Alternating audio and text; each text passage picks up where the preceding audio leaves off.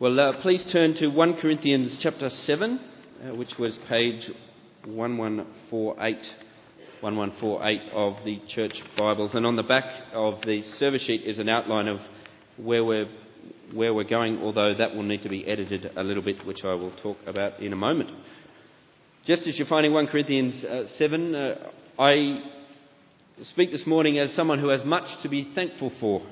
Uh, many, many different things I'm thankful for. Uh, a couple of them. Two weeks ago, we moved into a new home, which I love. We, we love, and we're, we're slowly uh, unpacking all the boxes, and it's a real joy to be there. Uh, two weeks from now, we're going to see Australia for the first time in years, and that is bringing me much joy. Uh, much sunshine is coming my way in two weeks with, with heat added.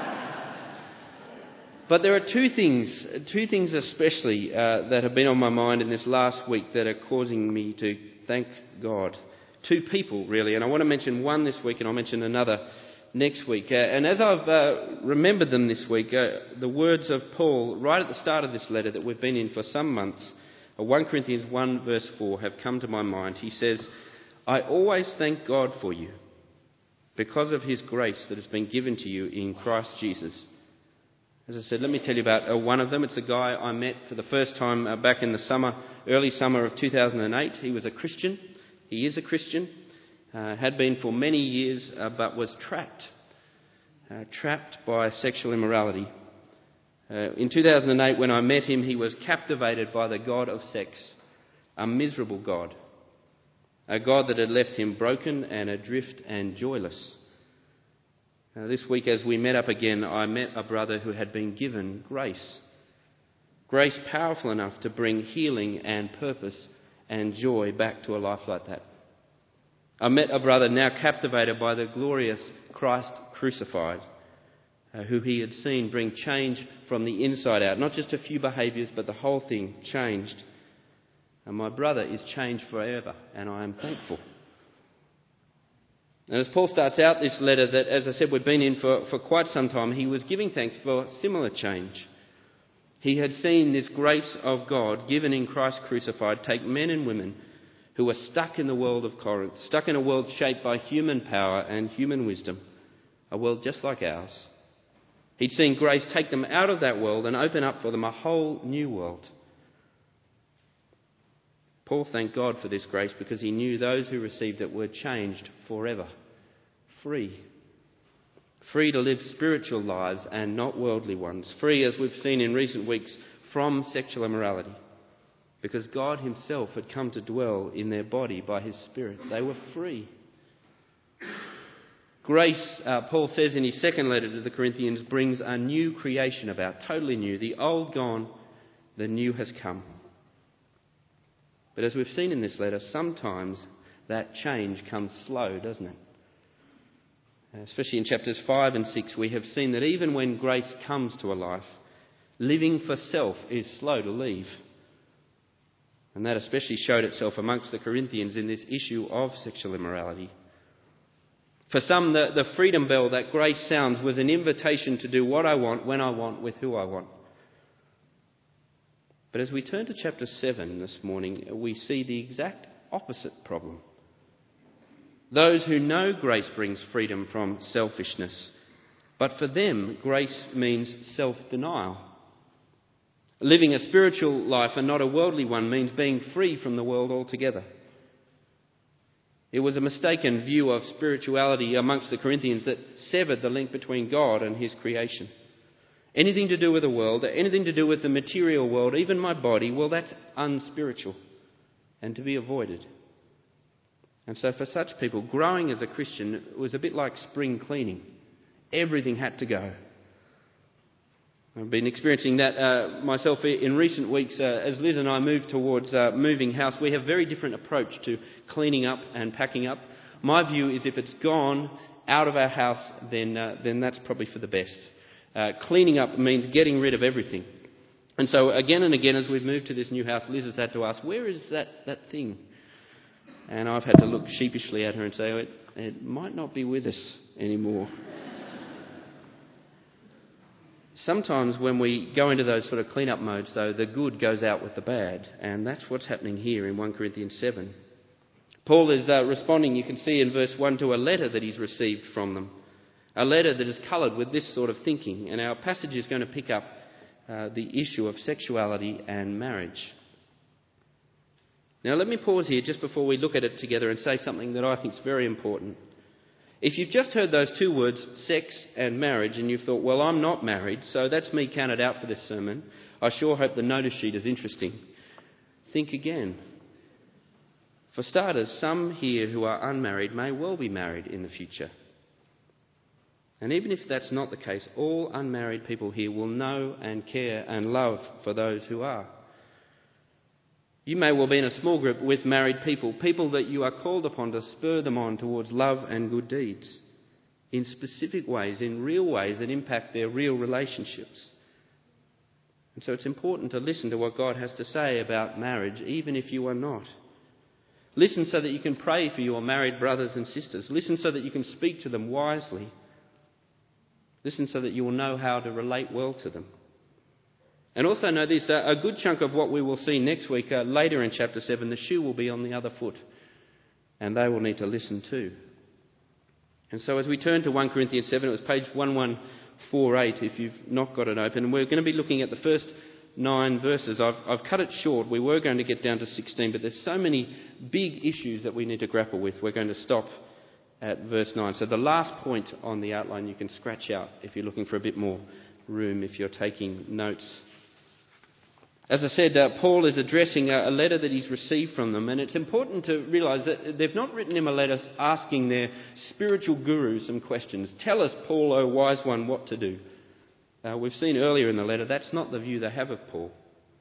I suspect rather they've written him a letter and they're boasting about how spiritual they are, especially when it comes to sex and marriage. And what Paul's going to do is he's going to pull that delusion out from under them and perhaps us as well. And I also suspect if you're here today and you're not a Christian, it may well challenge your view of what Christian marriage and Christian life looks like.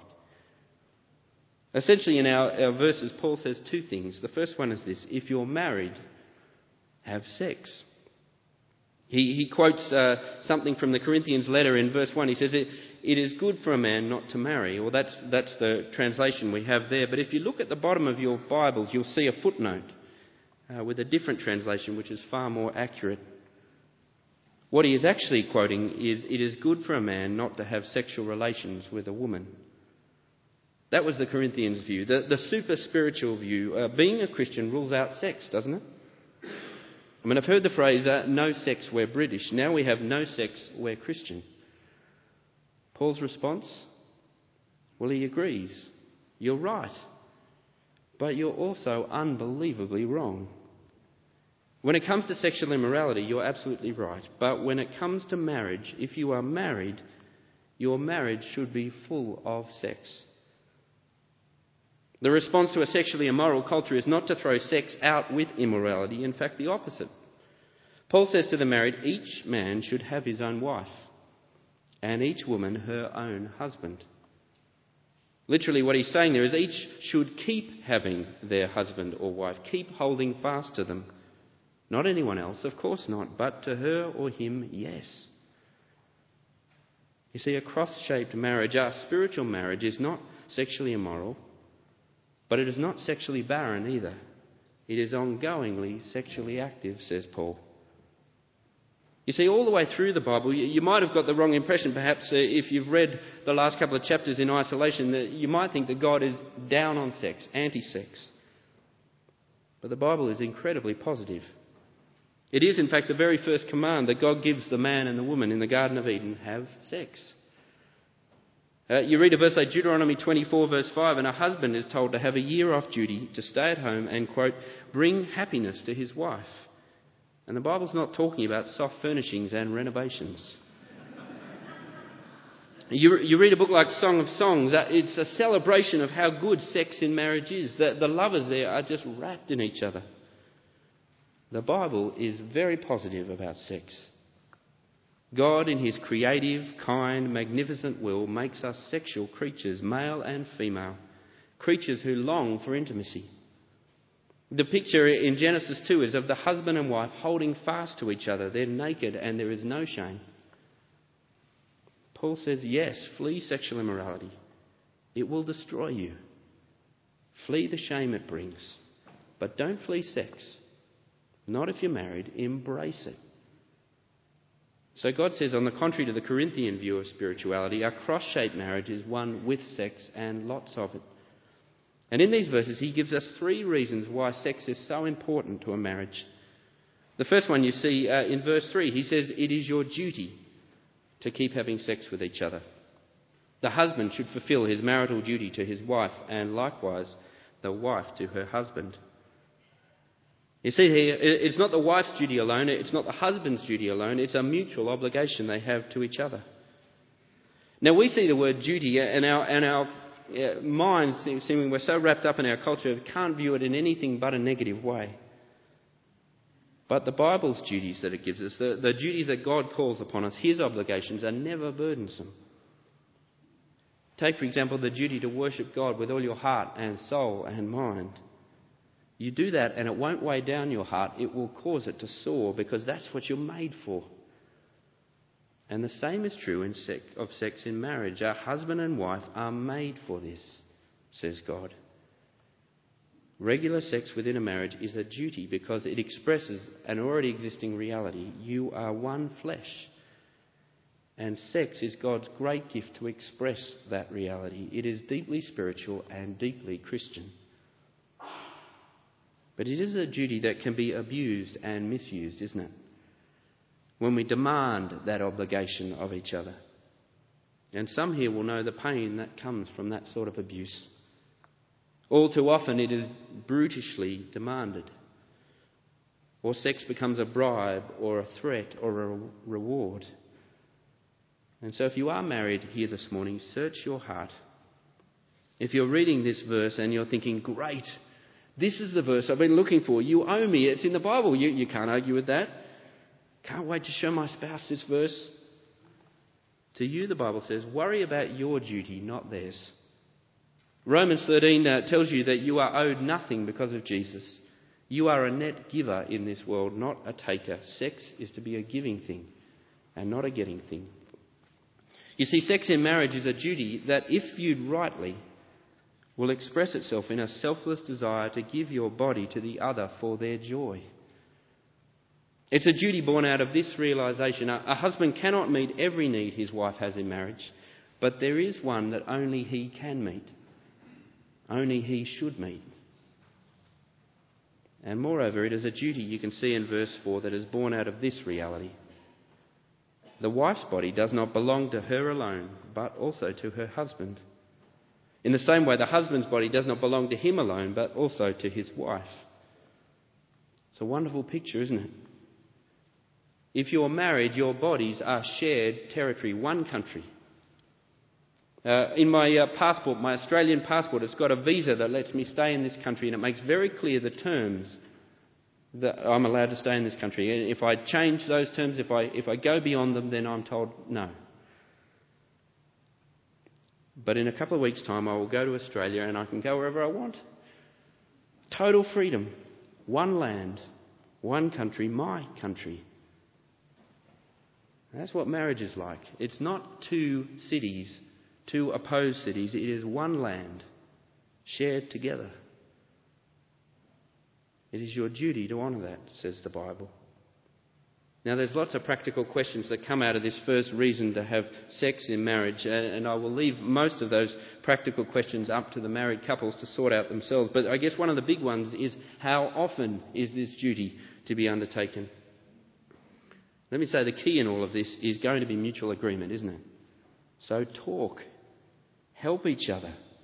But as a guide, I suspect Paul has all the way through these verses this in mind. It needs to be often enough such that neither partner is frustrated or tempted. Work that out together. In verse 5, uh, Paul gives us a second reason why sex is so important in marriage. He says, You are not to deprive each other. Or more, li- more literally, do not rob each other when it comes to sex. It's too important. Now, again, some of us may be sitting here thinking, Yes, at last, this is the verse. Here's the one I've been looking for. I, I can't wait to go home and tell my husband, See, don't, don't deprive me.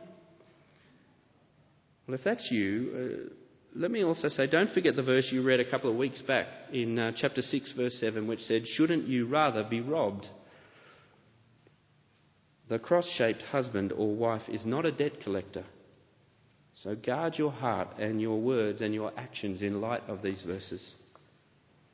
But for the Corinthians, there, there, was a different problem. This is why Paul says what he does in verse 5. Some of them were claiming spiritual priorities took precedence over sex in marriage. Well, Paul says to them, this is a spiritual priority in marriage. It's a gospel issue for couples.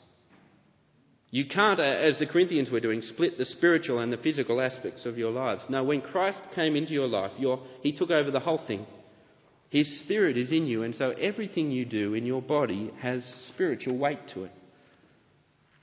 And Paul drives this home for us in such a helpful way in verse 5. He says, Don't deprive each other, except by mutual consent, and then only for a time, so that you may devote yourselves to prayer, then come together again. A married couple, health permitting, age permitting, are to be regularly sexually active without exception. Or if there is an exception, says Paul, uh, if there's a reason to pause, it would be because of a mutual agreement. And only then for a short time and for the purpose of prayer. Ah, see, I knew there were more important things in a Christian marriage than sex. You know, things like prayer, really spiritual stuff. No, says Paul. Do you see it there in verse 6? I mention prayer only as a concession here, not as a command. Don't take this the wrong way. It's not that prayer is more important than sex, it's that you should have sorted out your life together enough that there is time for prayer and time for sex. But there may be times where you need to pause to get your prayer life sorted out, but only briefly, says Paul. Now, let me say, if there's a reason here to have sex is, is not to deprive each other, then first and foremost, again, it means that we need to get better at talking, don't we? Apparently, as a society, we're forever talking about sex. It's on the TV, it's in the papers, it's in the streets, it's everywhere. Everywhere except where we should be talking about it in our marriages. If we did, we would know how not to deprive each other. We would know what each other needs we would know even what each other likes. Our, uh, a married couple have different tastes, don't they? It's true of all aspects of marriage. We're, different people. Liz, for instance, likes um, dark chocolate. I, uh, I'm more of a Cadbury's man. Milk chocolate is uh, my variety, so uh, we know that, and we don't deprive each other chocolate. So get talking. Couples need to ask clear questions of each other. How can I please you? That's a gospel question. You believe that? What pushes your buttons, literally? Be specific, get details, talk about it. Don't play guess what's in my head. Men aren't smart enough for that game. now, what I love here in, in verse 5 is Paul linking this to prayer. There are points, aren't there, in our lives as Christians where we realise again that we need to get our prayer life sorted out as a couple if we're married. And we get, we get together and we think we need to pray more often. We need a, a healthy habit of prayer. We need to make sure we're doing that. And we'll even talk about what we're going to do when we pray. We, we, we'll talk about, let's think about this issue. Well, let's pray for them or that person or this event or this ministry or this problem. if we're going to avoid depriving each other sexually, we need to take the same approach. Be committed to a healthy pattern. Talk about it. Don't be okay if it slips and talk about what would be good to do when you are together. Be specific, spell it out. And finally, while we're on the subject of not depriving each other, men realise that if you deprive her time or affection or interest or timely help, don't be surprised if you feel somewhat deprived sexually. Paul gives one more reason why sex is so important in marriage in verses 2 and 5. He says, Sex in marriage is a means of avoiding sexual temptation. You see, Paul knew that for the Corinthians, sexual temptation was everywhere. You wandered the streets of Corinth, and sex was on sale on every street corner. And our streets are no different, are they? In fact, you don't even need to wander the streets to be tempted sexually. A marriage without sex exposes a husband and wife to that temptation. Now, Paul raises this here not to excuse sexual immorality. A person who sins that way shows how little grace has changed them, how unaware they are that their body is not their own, that they were bought at a price. And so, if you are suffering from an unfaithful spouse, it is not a lack of sex that has caused it. That's the way our world thinks. As victims, it's my circumstances that has led to this. The Bible says rubbish. The one given grace in Christ crucified, whose life is cross shaped, is called to be holy whatever situation. But having said that, husbands and wives, given that sexual temptation is everywhere, Paul says, don't give the devil a foothold. Defend each other. Hold fast together. Be the object of each other's sexual desire. Be jealous for your spouse's love to be directed at no one but you. And in this, see the danger in the way we live our lives. It's easy, isn't it, to be so preoccupied with other things, so busy with work or family, or so absorbed with sport or even television or church activities or whatever it might be, that we have no time or energy to enjoy each other sexually. Now, issue is this that we don't prioritise sex. Or if we do, it's only at the level of intentions. Yes, I know it's important, but it never moves to action. But being spiritual, being like our God, is about being people who make good on their intentions. So don't be too busy to be having sex together if you're married. It is a gospel priority. It is how you fulfill your promise to each other. It is how you please each other. It is how you help each other to be godly with your sexuality. And let me encourage you to be accountable to someone in this. You, you might be in a small group or perhaps a, a prayer triplet and you have someone who maybe asks questions like, How's your prayer life going? This is another important question. How's your sex life?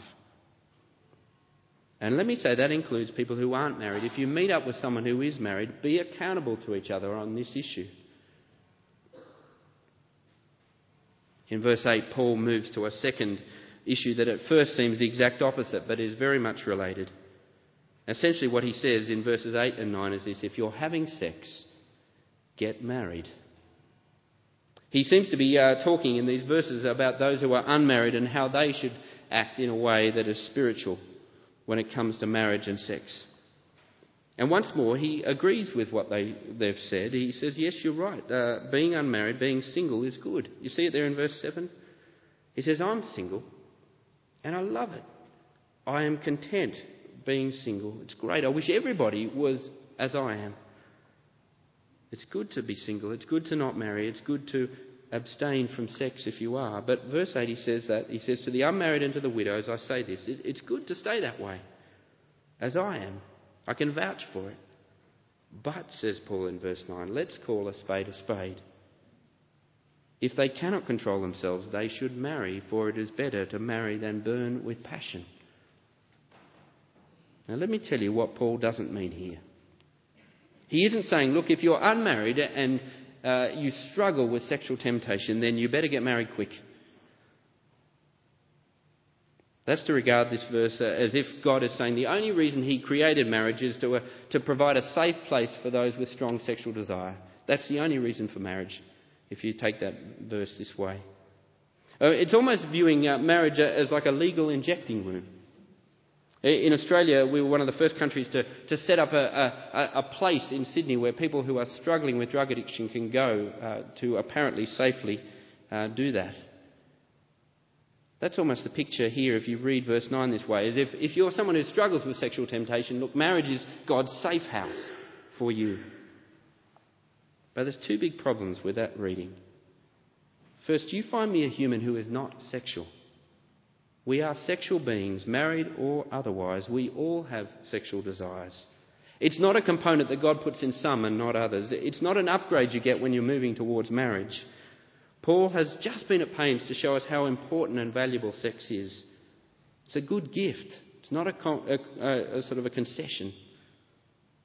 What Paul is saying is this if you're married, enjoy being married. It's great. If you're unmarried, enjoy that too. It's good. I can vouch for it, says Paul. And of course, sex is not appropriate in that context. But, verse 9, if you do not have self control, if you are in an unmarried relationship and you've stopped fighting sexual temptation and you're now sexually active, then get married.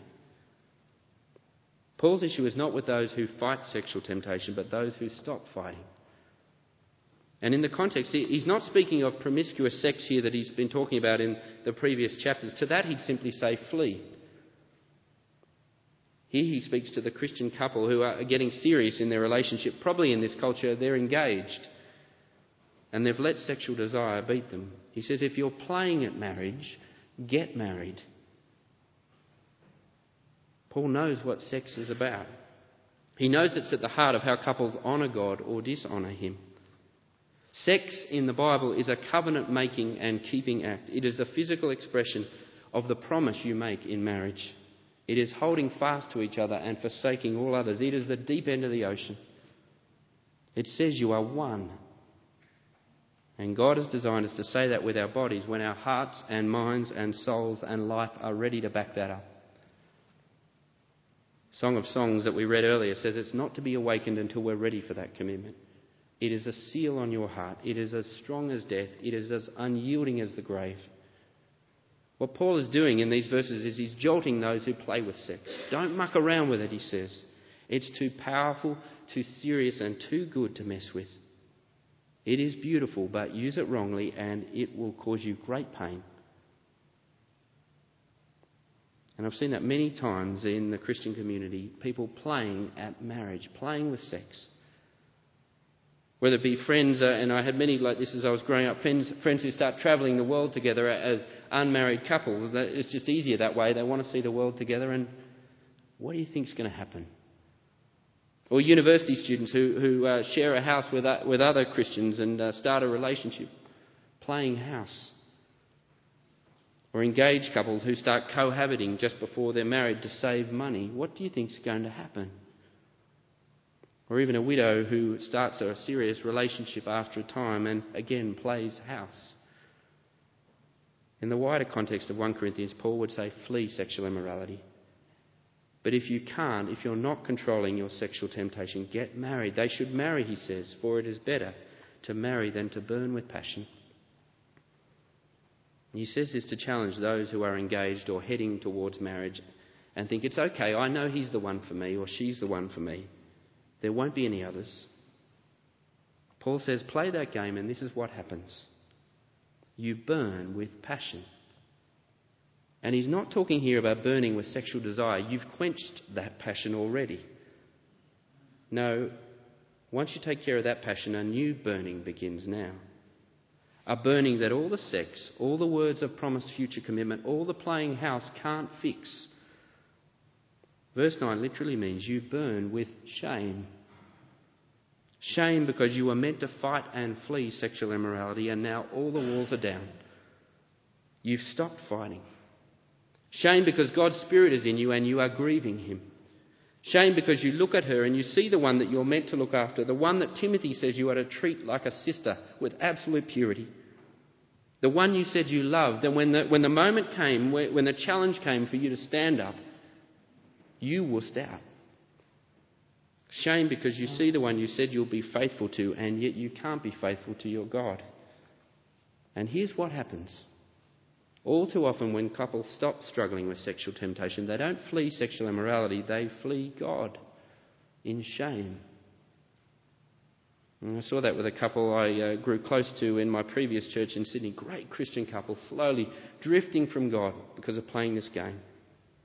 See it in a couple I'm chatting with here as well. I've seen it also in a, an old friend, a widower, who began a friendship with another guy years after the death of her first husband, and now she's playing house and has left God.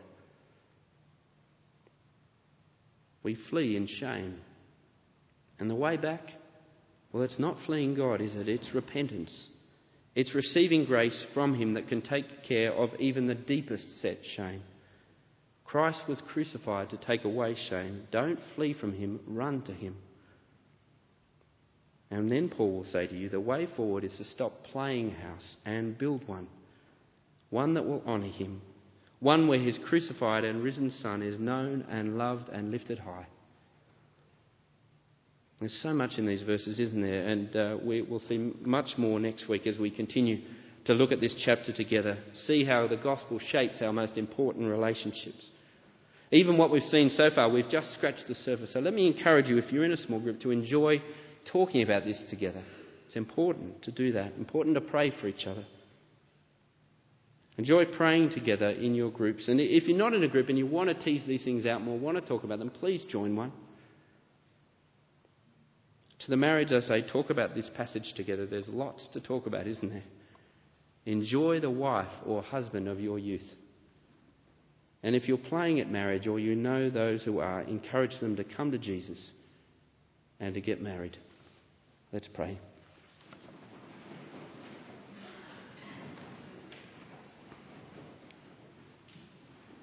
Our Heavenly Father, I thank you so much that you are a God who is deeply interested in the details of our lives. Now, we pray for the marriages of this church family that they will be ones that honour you, uh, that they will be spiritual marriages. And we pray, Father, that you help the marriages of this church family to have time to talk about these things well so that they may honour you.